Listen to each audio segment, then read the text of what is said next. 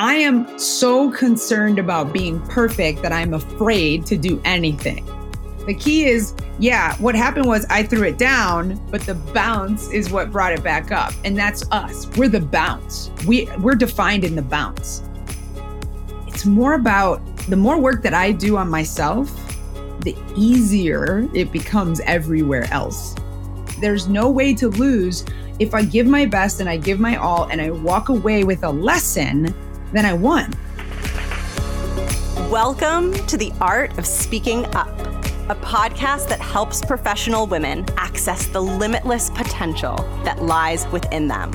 I'm your host, Jessica Guzik, and my mission is to help you find that spark inside you that has the power to transform your career in ways you may not have thought possible.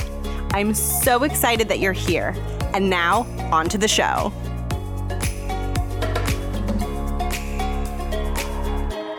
Welcome to the show. Thank you so much for tuning in. It's wonderful to have you here. I hope you're having a beautiful day. I know that today I am. I'm Jess, and I'm the host of this podcast. I had a career in the corporate space, a very successful career as a corporate strategist. And at this phase in my career, I am a full time podcaster and I'm also a coach for women in the nine to five space. I help women find their voice, I help them build confidence, I help them get promoted and get on the career path of their dreams. So if those are things that you want, you are definitely in the right place. Today I have a return guest, Bryn. I had her on almost exactly a year ago. Her first time on the show was October of 2020. So we've really come full circle. And I enjoyed that conversation so much.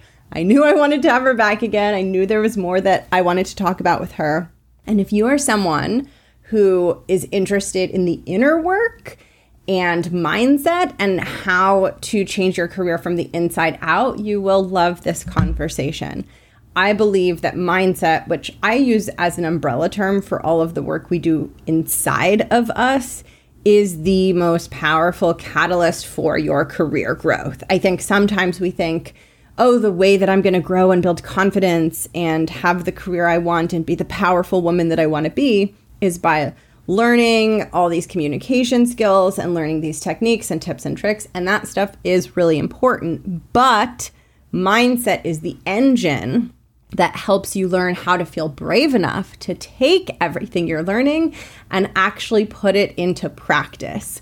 In addition to knowing what to do, you need to be able to give yourself that little nudge, that little prod to do these brave, scary actions so that you can bring your voice out and get recognized and evolve into a powerful leader. And I'm so excited for you to meet Bryn, hopefully for the second time. I will link her first episode below in case you want to go back and hear part one.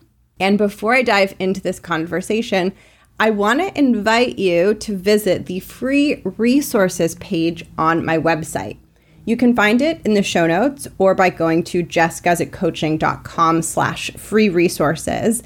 And I have a few different things on there, and I suggest you grab them all. I have an ebook on assertiveness, which helps you work through some of the things that might be preventing you from being assertive at work. I also have a free three part video course called Speak Like a CEO, which teaches you the three foundational skills of executive presence and communicating like a true executive so that when you speak in a meeting, people watch you and think, oh, she knows what she's talking about. She's confident. She's authoritative. These skills are intended to help you achieve that result. And you will also find a workbook on your professional reputation that goes with episodes 148 through 150 to help you define what you want your professional reputation to be and identify the places where you can start building it. To grab one or two or all three of those resources, go to jessguzikcoaching.com slash free resources or pop into the show notes to find the link. And now let's meet Bryn. I hope you enjoy this conversation. I had such a good time talking to her. So let's dive in together. Awesome. All right. So my name is Bryn Drescher. I help elite athletes manage the mental and physical demands of their sport so that they can master the skills necessary to scale to the highest heights that they want to go with their sport, even if they're not well known or highly recruited. Ooh, that description already got me pumped up because like I can feel like the mojo of your mindset work in that description. Good, good, good. I love it. And before we even dive into mindset, actually, maybe we can give a little perspective to people listening of like, okay, Bryn works with athletes, and I'm sure there's some athletes listening, but many of the women are just kind of in that corporate nine to five space. Mm-hmm. Why does this all matter for them? I think it's important because athletics is just the vehicle, right? And so corporations or the job that you're in is just the vehicle on how we're shaping ourselves or developing ourselves or our mindset, right? So in any sort of pursuit, you're just pursuing excellence, the best you can be. And so your vehicle may be, you know, like I said, corporate world, nine to five, whatever it is. And that's what's going on for my athletes. So how it relates is if you think about it, there's a lot of demands on us in this world when we're trying to go for the highest heights of our career, whatever that is, in whatever modality we choose. So I think it's really important just to recognize that whatever I share today, it's still applicable to you, even if I use a sports analogy or anything like that, because the the major thing for you to get is is that I am just focused on the mindset of the athlete. And then they're going to use that to plug it in to the sport that they love. But ultimately, I'm just after making better people in this world. Oh my gosh, I love that. And the word excellence really stuck out to me. And it really made me think about like this distinction between perfectionism and excellence. I would love to get your thoughts on that. Yes, yes, yes. So there's a difference, obviously. Perfectionism is a paradox, right? It's this idea of standing still. So I am so concerned about being perfect that I'm afraid to do anything. So in excellence, the thing about excellence is the only way you got better at something, see confidence, let's talk about confidence too in the in the pursuit of excellence, right? It's like how do you develop confidence? Repeated actions over time. That's it repeated action over time. I'm an excellent walker because I do a lot of walking. That's it. I've gotten better at. I'm a great talker because I've done a lot of talking, right? And you plug that into whatever you do, right? So we become excellent and confident in repeated actions over time, but there's going to be some mistakes. There's going to be some missteps. But see, the thing about it is, is that it's still so many lessons and feedback and then adjustments in that process in the pursuit of excellence, as you're developing in anything, you're going to have mistakes. You're not going to be perfect. But the one thing, there's a great movie that I like called When the Game Stands Tall. And I always resonated with this. And it's a perfect effort, a perfect effort.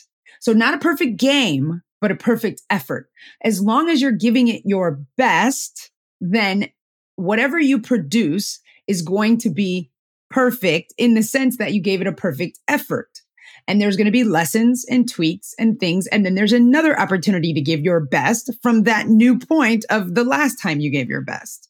So I think that that's a good distinction to make because perfectionism is where I am actually setting myself up for failure from the beginning because I'm pursuing something that one can never achieve. There's no such thing. And so to go back to sports, ladies, those of you that are in corporate, if you're not familiar with sports, there's no such thing as an 100% shooter in basketball not even Steph Curry, Michael Jordan, LeBron James, names you may have heard of before, have made 100% of their shots.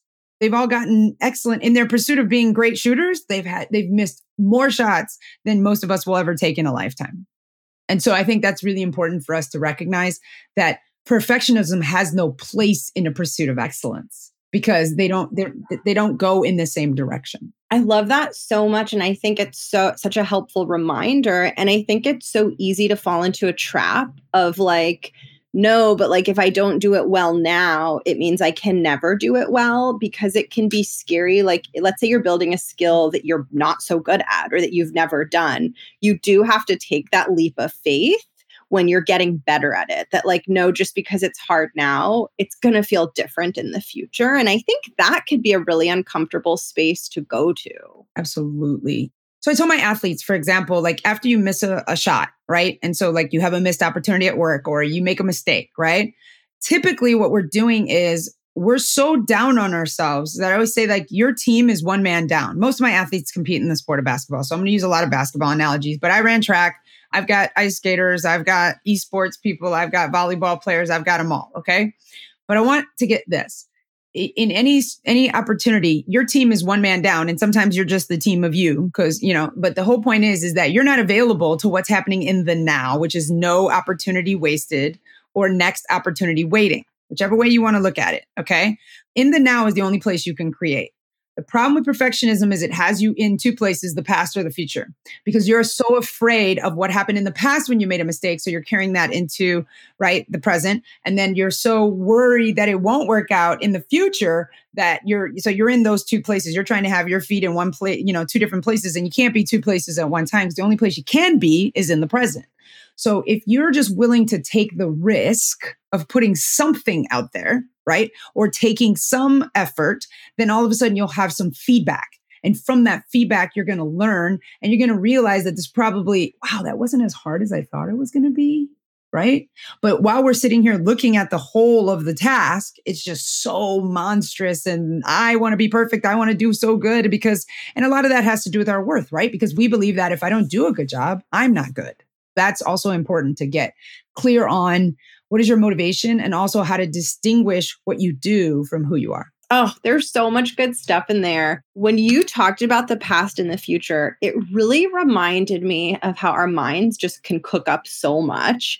And until we take it out of our brain and like look at it, it, th- those projections can feel so real, right? And I'm curious your perspective for me, like that is so foundational to mindset of like you just need to see that what your brain is doing is just a thing that your brain is doing and you might be experiencing it as the truth or as really real but it's actually not a reflection of the here and now. It's not always a reflection of the truth. I was just talking about this with one of my athletes yesterday. So it was like well i have a story that if i mess up i'm a burden okay? And so it's like wow. So where'd you get that from? That's a story we made up. And so now it's like, I can't mess up because I'm now making it difficult for everyone else around me. All right. And so we create these stories and then we, then we look for evidence of said story. And then we get to be right, but we're putting ourselves in our own prison or own box that we then feel like we're locked in, but it's it's unlocked. By the way, there's no lock. But then we're just like, I'm stuck in this this this this cycle, right? So the whole thing is either change the story or change the action. And and then the best way to do that is to challenge it, to challenge your fears. So if you have a story going on in your head, ask yourself, is this true? Is this true? Is it true? Because with my athlete, I said, well, okay, will people walk out of your life? Yes, but the people that matter the most, have they ever left despite all the mistakes you've made? Because you've made some whoppers. And I don't know the totality of my athlete's life, but I'm just speaking in general. We've made some mistakes. I come to you as making mistakes. I'm sure Jessica has some that she'd be like, whoa, yeah, I've got some mistakes, right? But the people that mattered the most stayed. They didn't leave. But we have this fear that we will lose something, loss and love. And it all comes back to love. Iyanla Vanzant says it's there's only two emotions, fear and love. So I think it's important to challenge it, interview it, and then also rewrite the story to something that serves you. So in other words, when I mess up, I am still valuable and I have an opportunity to learn. And my character is defined on, I, I, I did a post yesterday about the bounce right? In basketball, the ball, and in most sports, the ball bounces. The key is, yeah, what happened was I threw it down, but the bounce is what brought it back up. And that's us. We're the bounce. We we're defined in the bounce, the the ability to rebound and re, in, in our resiliency from not what happened, but how we responded to what happened. Yeah, I love that. I also love thinking about if there's a contraction happening or things feel really hard, it's preparing you for an expansion, right? You can only contract so much. yes, absolutely. Absolutely. Contraction always leads to expansion. Sometimes we have to pull in to so, so sometimes we have to widen our view because sometimes we're being too narrow and then sometimes we need to focus, right? But everybody talks about focus, but sometimes you need some distance from the situation to get the perspective. It just depends on the situation but I think it's really important for everyone to get that most of, you know, like I think it's Oscar Wilde's like, you know, so many crazy things have never happened to me, or maybe it's a Thoreau, but it's like the things I was most afraid about never happened, right? And that's the thing. We create these stories that kind of limit us. And then we live by that and we'll repeat it a thousand times and we'll argue for it. And it really just comes down to like, yeah, you're going through something, but what's what's here to learn? What am I here to learn about? And then to be able to use that as fuel for your forward. Yeah. Oh, this is so fascinating. And it's making me think of limiting beliefs and also like a limiting belief that you're like super aware and you're like, I have this limiting belief and a limiting, it is a limiting belief versus like ones that are unconscious that you don't realize that you even have that are just part of your model of like, well, this is just reality. This isn't a limiting belief. Yeah. So I want to talk about that because you use the word reality. All right. So everybody that's listening to this podcast, and I don't know if I said this. I feel like I'm having a deja vu moment. So I feel like I said this last time I was here, maybe. we're all having a different experience of this podcast. Yeah. The person listening, Jessica, myself, right? So this big R reality doesn't exist. It doesn't exist. There's only your reality, my reality, Jessica's reality, you know, whatever the case is. So I think it's really important to recognize that when it comes to a limiting belief, a belief is just a thought you keep thinking that you've allowed to harden into fact. And I put that in air quotes for those of you that might not be able to watch the visual version of this because I don't think she does a visual version. Sorry, I'm just like, yeah, I'm showing you stuff that you guys can't see. But I think it's important that you grit that it's just a, a, thought you keep thinking. So then we have to examine our thoughts. And like you're talking about, there's four stages of change. There's unconscious incompetence, there's conscious incompetence, conscious competence and then unconscious competence, which we're all striving to get to, but it's the hardest stage of the process. So most of us don't know what we don't know, right? Like I want to change, but I don't know what to change because I don't even know that, you know, like whatever. Sometimes it's just like once you start to examine your thoughts, which just means you just start to become aware of them, like they're passing like a ticker on the bottom of the news or the Wall Street, you know, numbers that you're watching. And then some you're going to be like, we need to start stamping them approved or denied. And that just means like, it doesn't mean that you need to become hard on yourself because it's okay. You're not your thoughts. So one, you have to separate that idea that you're your thoughts, but you just kind of need to be like, I like to use the analogy, and excuse me, Jessica, if you're not a nerd about these, but I love the Lord of the Rings movies. I think of Gandalf on the gate. You will not pass. So we kind of need to let those thoughts, we have to look at them and say, which ones get to go and get to kind of take root, and which ones it's like, nope, you're not welcome here. Find a new home, you're evicted, whatever. Use all the different analogies you want. We just have to start sort of becoming aware of our thoughts and recognizing we're not our thoughts. And so when we have that thought, like, it'll never work out, like, huh, where'd that come from? Well, all right. Well, how many, how many things have I done that have worked out? Plenty. Okay. So what makes this the thing that wouldn't work out? That's just, that's little me's talking. So big me's going, got to talk to little me and say, you know what? I decide it will work out. Thank you for sharing right? Thank you for sharing. And then you just let it go. And you keep going like that. But you have to start to become, or a process that can help everyone that's listening is to start to examine your thoughts, interview them, explore them, decide, you know, this one works for me, this one doesn't, and then toss out the ones that don't, the rejects, sort of like on the assembly line. And then from there, you'll get less of the what you don't want and more of what you do want. But it's a process that takes some energy and effort because limiting beliefs are definitely there. And you'll hear yourself. You'll hear your parents voice come out of your or some neighbor that you you know influenced you or you know or a boss that you used to have. And you're like whoa where did that come from? But sometimes examining it and figuring that out and, and pulling it out by the root. But if you can't figure that out don't worry about it. Just decide that huh how's this serving me? Serving me to believe this?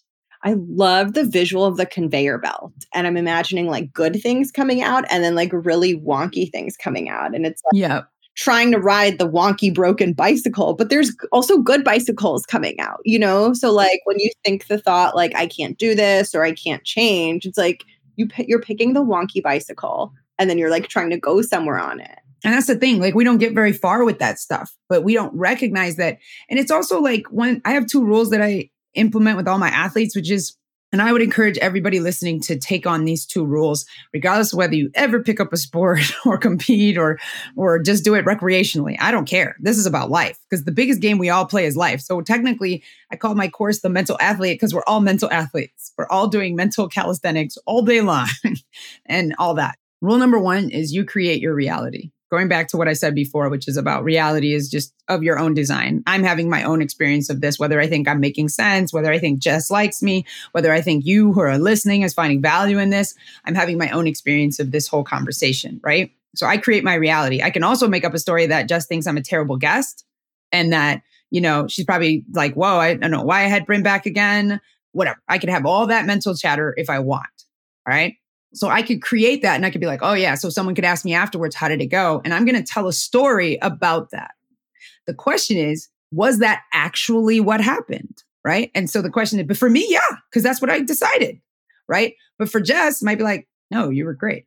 Right. Like, no, I didn't have any of that if I were to tell her what my experience was. So that's what I want people to recognize. So you create your reality. And then the question you need to ask yourself is, am I creating a reality I actually enjoy, mm. that I actually want to experience. Oh my God. Okay. So you need to ask yourself that. So if I think the world is against me and it causes me to go through the world in a terrible, like a, everything's so hard and it's unfair and it's unjust and the deck is stacked against me, is this fun for me to keep believing that? Okay. So am I creating a reality that I actually am enjoying or wanting to experience? Okay. And then rule number two is you take 100% responsibility for your life. 100% responsibility. Now, for me, I just, I put the word responsibility as response ability. I break them up. Ability to respond if you want to reverse them. Okay. Are you able to respond to what happens because of the 90 10 rule? 10% what happens, 90% how I respond to it. So there's what happens and there's how I respond to what happens. I'm having this podcast interview and you're listening to us and I have the ability to respond and, and decide that I am giving value, or I can just start start to doubt myself and then start and then just ask me a question. I'm like, oh, I don't know. Uh, I don't know, Jess. Let's skip that question because I'm having some trouble, right? Or I can just have confidence that I'm a subject matter expert on, you know, mindset and then keep going. Now, I know I'm talking about myself, but I'm just saying think about your own life, right? And the one thing I want to make a distinction, Jess, for your listeners and for those listening is that fault and responsibility are two different things. It's not your fault that it happened, but it is your responsibility to do something about it or to, to respond to it. That's it. It's not my fault that I was in foster care at the age of five, but I have a responsibility to decide how I want to use that in my life now, if that makes sense.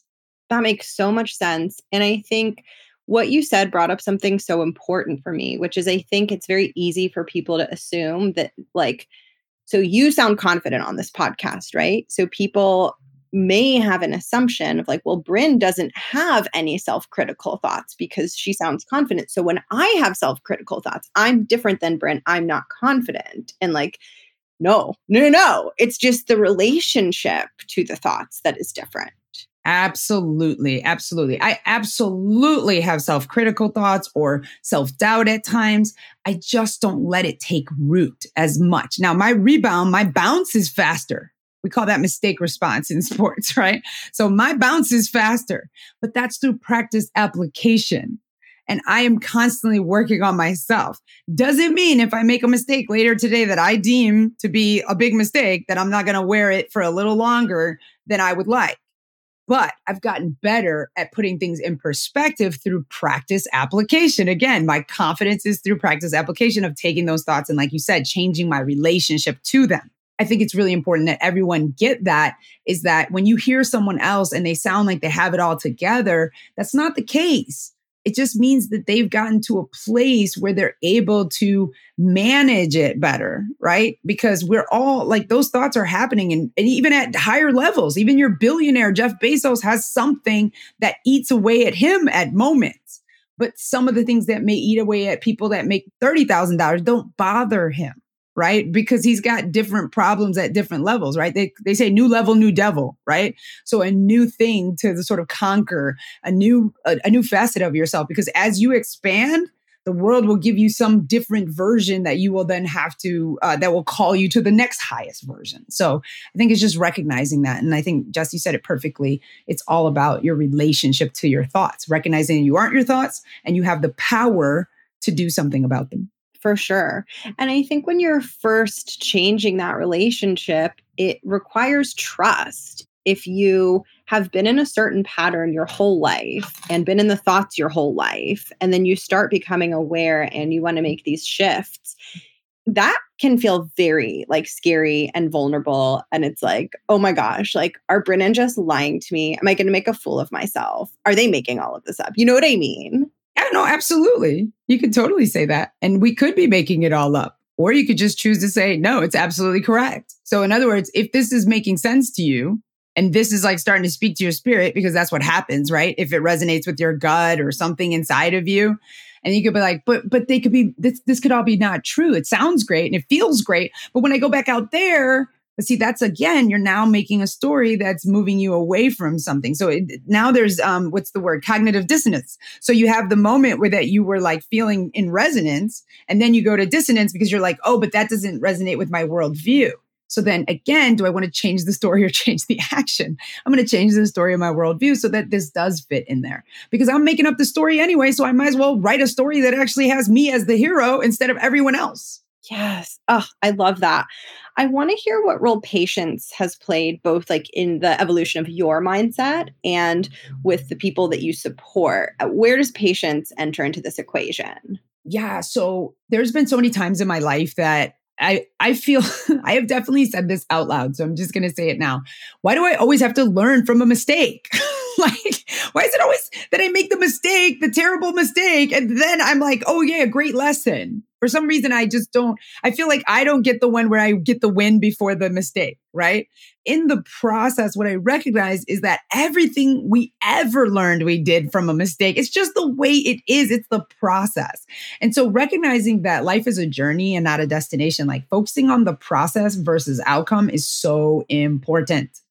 And that's why you have to have patience because for me, what I recognize is I'm never going to be done. Mm-hmm. I'm never going to be done until the day I take my last breath on this earth, right? I'm never going to be done developing, learning, growing. And growth and success all happens outside your comfort zone. Therefore, there's going to be some mistakes because I'm I'm in an uncomfortable area. I'm not as familiar. I'm not as confident in that outside space than I am in these other spaces. So patience been something that's really important for me is to recognize that it's more about the more work that I do on myself, the easier it becomes everywhere else. Mm-hmm. Instead of thinking that I have to always go out and make everything and kind of choose the hard journey of like, I got to go make it happen. Patience is so important because the universe will make up the difference for you. Mm-hmm. When you get in alignment and recognize that's been something that's been really powerful for me because then all of a sudden just doors start opening that you're like, how, what? And it, the how is not your job. So the big thing for me, and I think for everyone and my athletes as well, is to recognize that every time, and just think about it. Think about the last time you had a win, whatever it was. It lasts for about 15 seconds. And I mean that both figuratively and literally because it feels good. But then eventually it's like, okay, now what? Mm-hmm. Right? If you're in sales, hello, you did you did an amazing month, but now we're in July 2nd. So we're on to a new month sales month goal. It's important to recognize that patience is so important because it's not about the goal, it's about the process and this goes back to our conversation about pursuit of excellence. It's about what's what's being called out of you through the pursuit of that. And but then once you get to the goal, it's just about the continuing process and evolution. And so understanding that I'm evolving and that I'm growing and that I'm not trying to arrive mm-hmm. at a destination. And like to also not fall into the trap of like, well, I'm only willing to exit my comfort zone if it's going to for sure feel good all the time. And I'm not willing to do it sometimes when I don't like the outcome because it's like, actually, you need those times to build the ability to not be so scared that that happens because once you experience it, it becomes way less scary. Yeah, I think it's important to define a win differently than that it had a great outcome. And I think that's what we're talking about. Like I was recently talking on uh, to another gentleman he was talking about the champion's mindset. And I think a champion mindset is understanding that a win is not uh, based on the scoreboard. It's based on that you gave your best. But how you define a win is really important or how you identify a win. So for me, a win could be that you got out of bed that morning, right? A win can be that you stepped out of your comfort zone and yeah, you got smacked in the face, but now you know it didn't hurt as bad as you thought it would. And so you're willing to go back in and give it another shot, if that makes sense. Kobe says either I win or I learn. And so understanding that learning is still winning. So really it's a win-win. Like really that's what the win-win means, right? That there's no way to lose if I give my best and I give my all and I walk away with a lesson, then I won. The scoreboard of life is not as important because John Wooden is famously quoted as saying, you can give your best and lose, and you can like play like crap and win, mm-hmm. like on the scoreboard. So it's important that you just give your all. And through that process, you just became better you became better in some way because you learned something. And like you said, stepping out of your comfort zone is not supposed to feel good because it doesn't. It feels very anxious and oh my gosh, I'm like, oh, you know, and you, imposter syndrome shows up and all that stuff. But as you navigate that adversity, something is born in you, or better said, for my reverend, that something's being called out of you. Yes. Oh my gosh, I love that. And like one thing that I've discovered recently too, which is so like our brains are just so strange in so many ways, is like I will label something a failure and then this is where like having a coach is very helpful because then I will look at it with my coach and I'll be like, oh yeah, so like this thing failed. And then they'll be like, okay, well, tell me like the facts. and actually it didn't. Like it wasn't even a failure in my limited black and white world. It actually was a success and my brain's just knocking things into the failure bucket. Yep. I think that's important. You said it right there, just in what you said, the black and white world. We need to get out of these binaries. There's no such thing as only good or bad, up or down, left or right. It, we have to get to a place where we understand that. And I think this is what happens with a lot of people. Again, we're focused on the final score versus what happened during the game. Okay.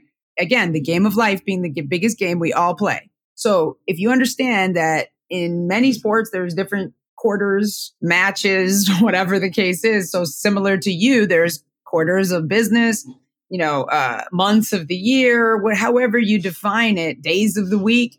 But we get to the place of like, okay, my goal was this. So, like, for example, my goal was to make $10,000 this month, right? So, if that's my goal, then it's like, okay, oh, but wait, I didn't make it.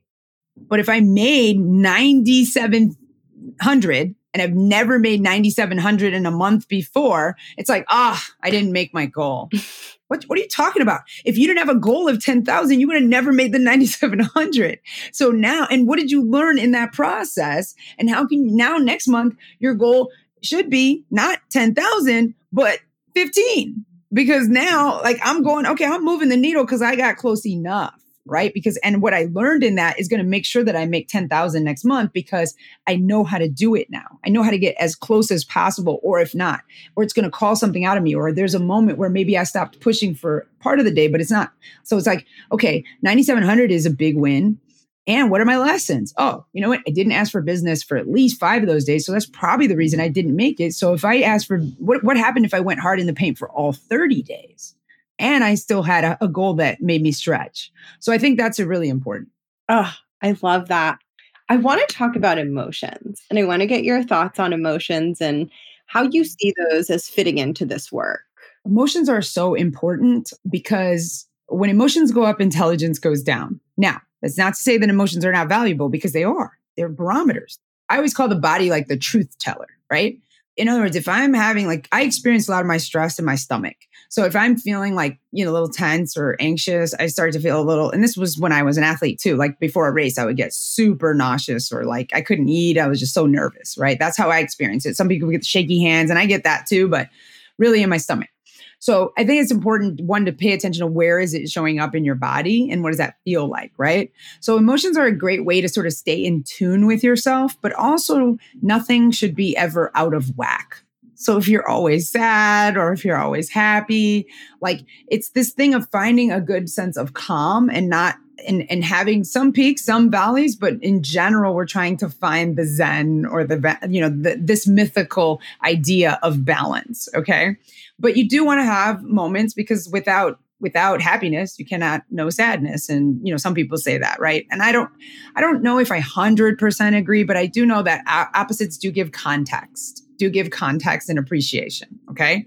I think it's important with emotions when you're pursuing excellence to understand that if you can identify the process of pursuing excellence or going for your goals or whatever you want to say that you're going to have days where you're just like I don't know if I believe in myself and I'm I'm feeling just anxious and all over the place.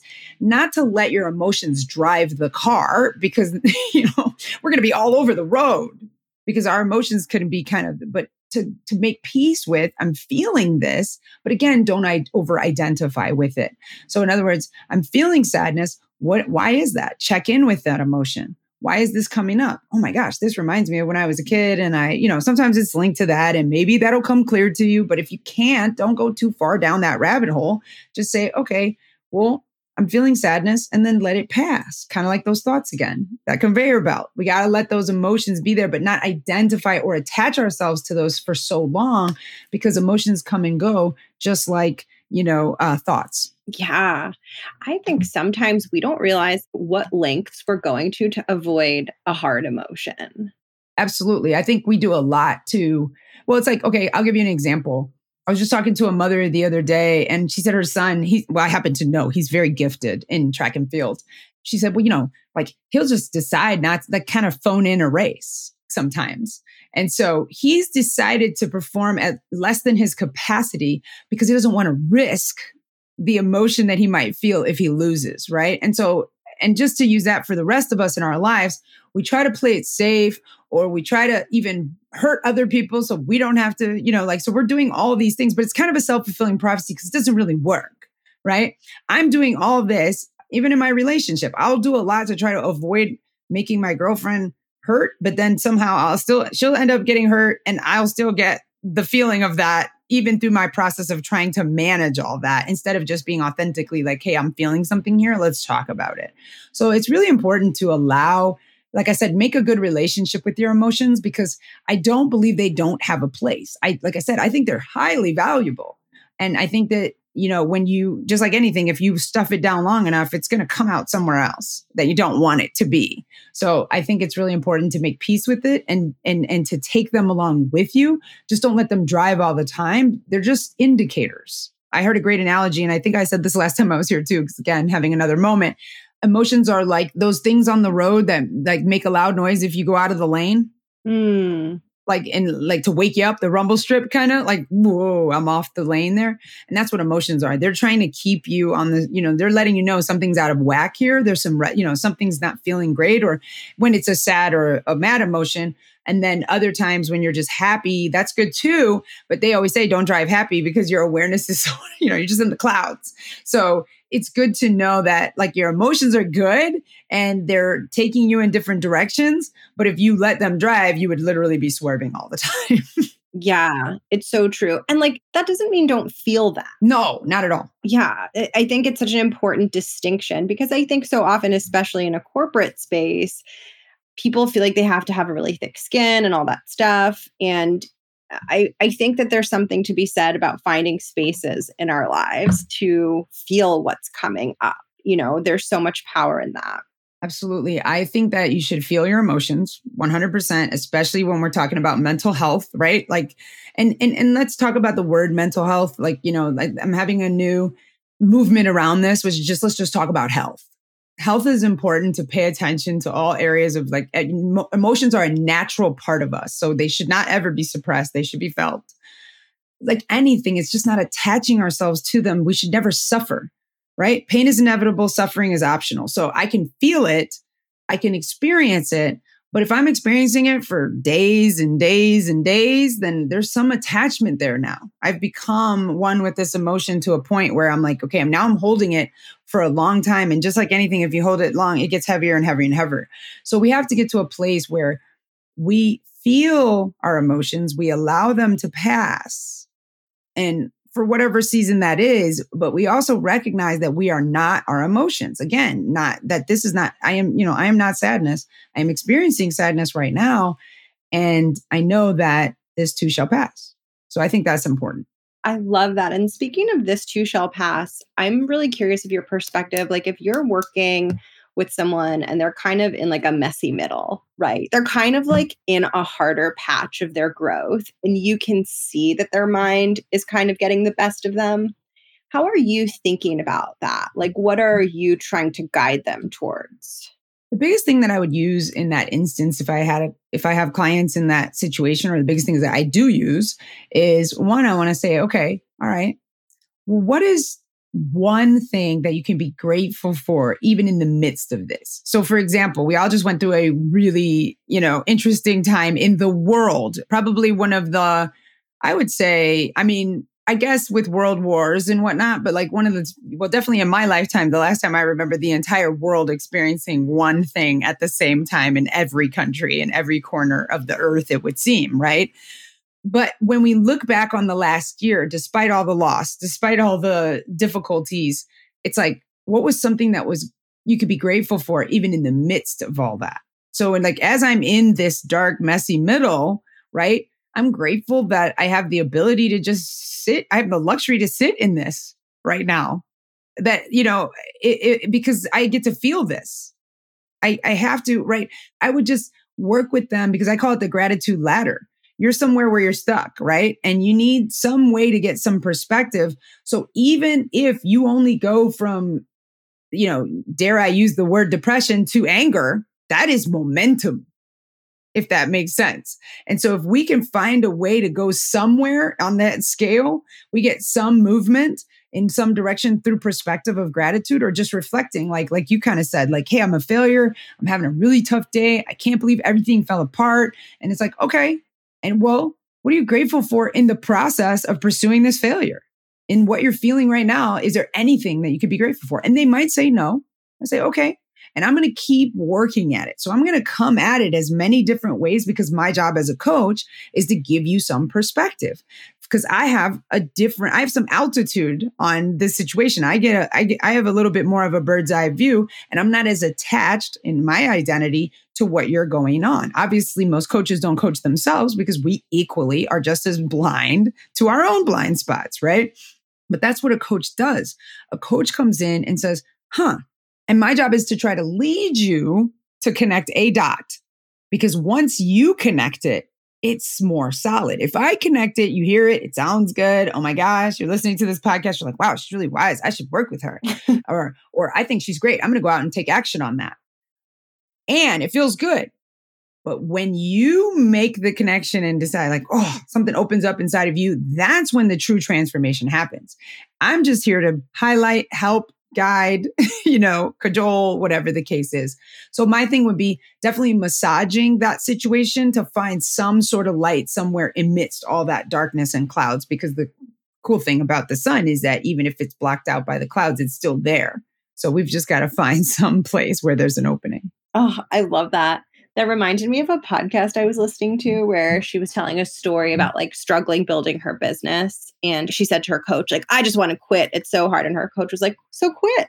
So quit. Exactly. like, wait, I don't want to quit. right. And then it becomes right. Exactly. Like I was just talking on a live just earlier, and somebody's like, I want to spend money, but I'm not sure if this is the right investment for me. Should I just keep doing the investing I'm doing on the level that I'm doing? And she's talking about investing in a course or something that she believes is going to make a difference.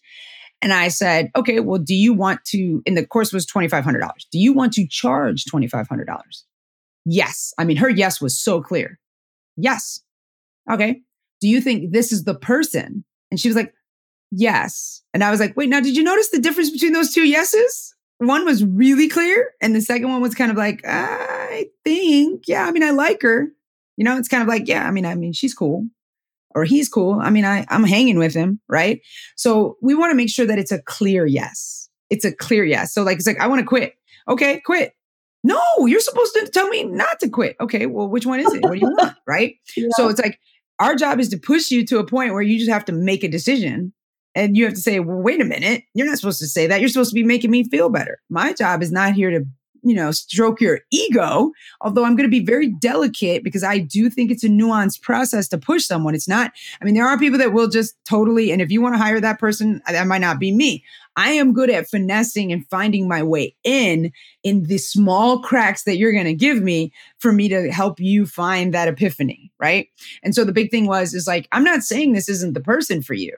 I said, but you need to be clear that this is the avenue you want to go in because that's what the universe rewards is that clarity. And if you're not clear, then yeah, get it, you know, like, oh, well, I'm hiring this person because they are a clarity coach. Well, then yeah, but it's like, but I like them to be the one that's going to, you know, shine the light in my darkness. So I think it's really important to make sure you resonate strongly with your decision to move forward in whatever decision you're you're looking at whether it's to work with somebody whether it's to end your business but it's like you really just you're, you're looking for somebody to join in with your complaints like yeah I just, yeah, you're right. You're, yeah, okay. And, or, yeah, it's hard, of course. You know, oh, poor you.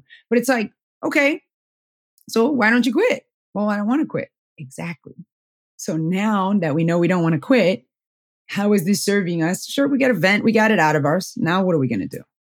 Okay, because that's not going to make it any better. It's only making us feel heavier. If I feel terrible and I continue to complain, then I'm just feeling more terrible.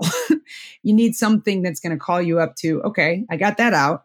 Now what? Yeah, it's true. Mm. And sometimes we want to stay comfortable, you know, and we want that buy in of like, yeah, like it's fine. And I think we have to really read into our inner barometer of like, because, you know, there are times when it's like, I need to rest. I need to pause. Now is not the time to push myself. So we really need to like feel into that thing in us that says, like, no, I should do this and take the leap. And it's just fear getting in the way. It's just my ego getting in the way versus like those times where it's like, you know, this isn't the right thing right now. And I feel good about that decision. Yeah, exactly. And I think that's so important.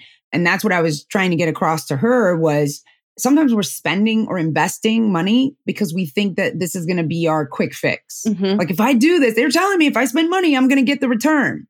And so I'm going to do it. I'm like, this, I got to jump on this. But if you're worried, if you're doing it because you're like, oh, I'm, I don't, I'm afraid I'm going to miss out on this opportunity, but I'm not, you know, I'm not really ready. Like you have to have some sort of resonance with this is the right time for me. Like you said, there's a difference. It's not the fear is going to be there. That's normal. The butterflies. Oh my God, I'm, there's more money I've ever spent in my whole life, or whatever. Those are those are supposed. That's that's pretty normal. It's just when you're not clear and you spend money in not clarity then you're going to get not clarity in return. so we have to at least be clear that this is the step that I'm taking. I don't have to have all the answers. I want to make that clear. Okay. I don't have to have all the answers, but I know that by spending this money, it's going to come back to me tenfold. I don't know how. And, but I know that in this avenue, this is the right way I want to move forward. Then that person becomes just a part of the process. And then it's not so important whether they're going to be the one that's going to get it for you because ultimately they're not. It's going to be you. Yeah. I think that ability to become a really strong decision maker is a huge confidence booster to like hone your decision making process, to make powerful decisions, to not indulge in second guessing. When I think about like what has contributed to my own growth, wh- one of the biggest ones is changing my relationship with decisions, which I'm still in process of. It's ongoing, but I think that's an underestimated thing. Absolutely. And so the big the biggest thing for you to look at and not you Jessica, but anyone listening is that uh, look at your language are you a sort of kind of, I don't know, whatever you want type of person? It's kind of like, I don't want to commit to a decision or I don't want to disappoint someone by making the decision.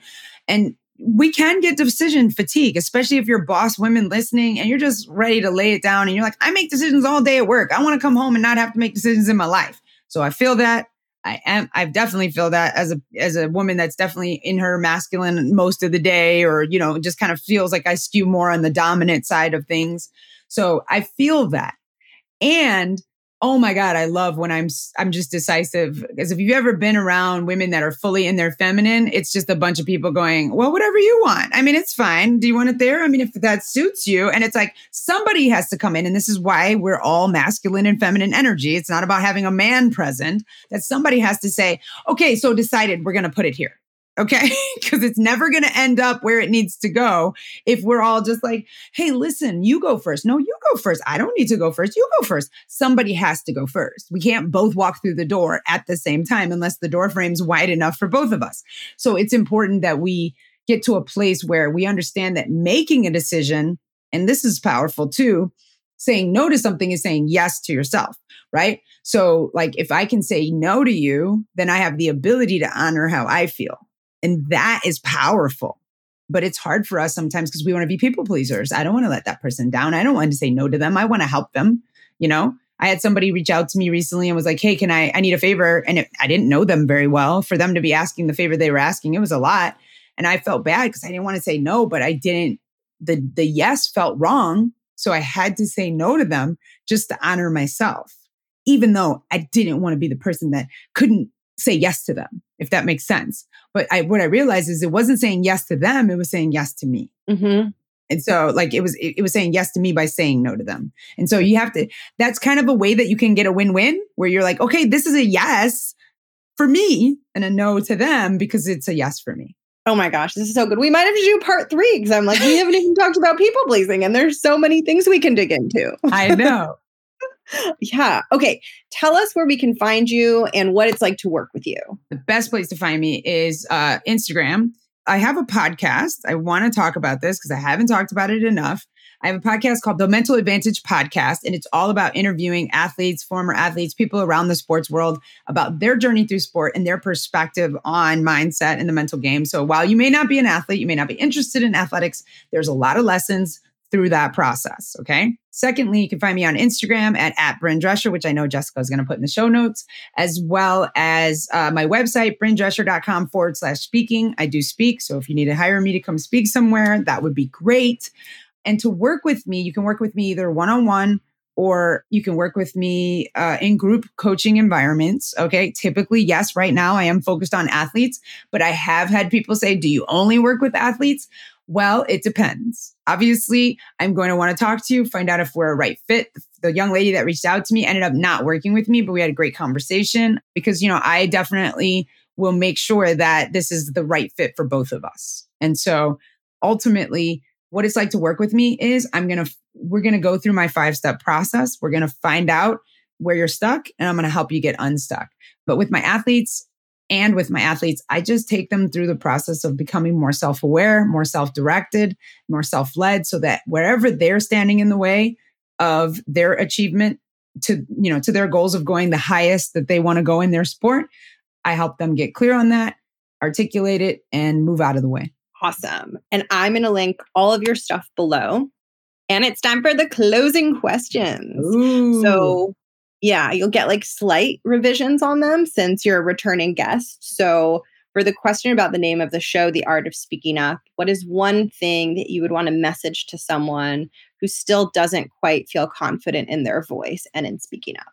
I don't know if I said this last time, but this has been something I've been talking about a lot lately. So I'm just going to speak to it because that's what comes up for me. I like the word up in speaking up. Every time you use your voice, you call someone else up.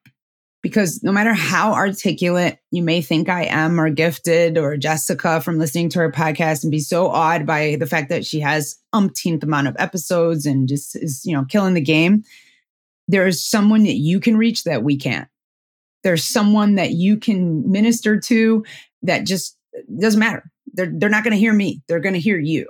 My encouragement is, is that you owe it to yourself and to those people that you may never meet. And maybe you don't feel led, right? If you don't feel led, if you don't feel called by what I'm saying, then that's fine. But in you speaking up, you know, you're calling up something inside of you and you're calling someone else up as well. Because in you taking that step to show up more fully, you are being an example for someone else that inspires them. And so that's why I like the word up in that is because it's speaking up. You're speaking to the highest level of them, not the level they may be resonating at. And so by you taking that step out of your comfort zone, someone else will be led to do the same. And so I think it's just really important when you speak up to know that you're calling yourself and those around you up to a higher level. I love it. You're the first person who's pointed that out, and I love that so much. Nice. for the final question, this was inspired by what inspired the show, which is just a time in my life and my career where I wasn't mm-hmm. feeling very confident and really struggling to find my voice. What is something that you want someone to hear who is just trying to feel more confident, more empowered, believe in themselves, maybe get out of like a dark or stuck place? We sort of already said it, but this too shall pass. And I know like everybody says there's these cliche sayings, right? And so I get that what I want you to recognize is, is that you have developed an identity that has you stuck. And so when you decide, and I know this is, this goes back to 100% responsibility for your life. Life is 10% what happens to you, 90% how you respond to it. I get it. Like I told you, I'm a, you know, I was in foster care for from five to eight. Okay. I am, you know, a child sexual abuse survivor. So I've had the the dark night of the soul, so to speak. But the one thing that I recognize is to whom much is given, much is expected. And so what that means is there's a calling on you. And so you're just being developed for something greater because of what you're going through and moving through. And I think it's important to understand that you're moving, even though you may feel like you're standing still. There is momentum happening. It may not be happening at the pace you want it to. It may not be going, uh, you know, in the direction you feel it should. But the thing is, because you have gone or are going through this and will eventually get to the other side, you will be able to serve someone or something at a greater level. And once you recognize that, that this is just something that I'm going through that's developing me, because that's how the gifts are born through the, you know, it's sort of like glass transforms, you know, liquid, liquid hardens into steel, or glass, you know, uh, comes from really hot liquid and then hardens, you know, same thing into glass or whatever. It has to be, you know, heated up to this high temperature to make it transform. We recognize that we have to go through the heat and the fire to become this beautiful piece of art that we're going to be on the other side. And so all this is is you're just going through something so that something can be birthed or born in you that's going to serve you and everyone around you at a deeper and higher and better level. Oh, that was mind blowing. Thank you so much, Bryn. You're welcome. Thank you so much for tuning into this conversation with Bryn. I'm so happy that I had her back. It was really fun to keep digging into mindset and get all of her thoughts and expertise. And I am going to drop Bryn's contact info in the show notes so that you, so that you can find her work and get in touch with her and follow her. And a big thanks to Bryn for coming on the show.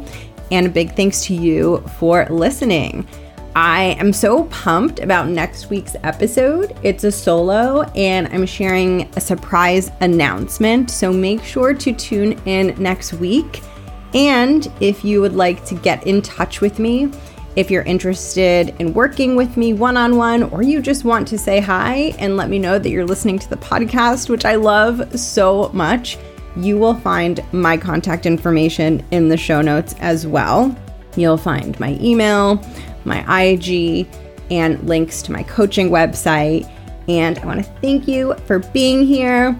And I really want to encourage you to think about taking this conversation and taking any pieces that resonated with you and finding ways to put them into action at work. I know I'm always selling you on like putting the things that you learn here into action because that is where the magic happens. That is where the change happens. That is where this goes from content and a podcast and entertainment to an agent and a catalyst for your transformation. It's when you build that bridge from listening to this to being like, what might I do differently? And oh my gosh, when you start to build that bridge, so much magic happens. And I really want that spark and that magic to start to happen for you. So just reflect and think about was there anything here that stood out to you? Was there anything in this conversation that you feel like applies to your professional situation? And if so, what is something you might want to try differently next time? So much power can come from that. All right, I'm going to sign off. Thank you so much for listening. It's a pleasure to have you. I will catch you next week. Have an amazing day.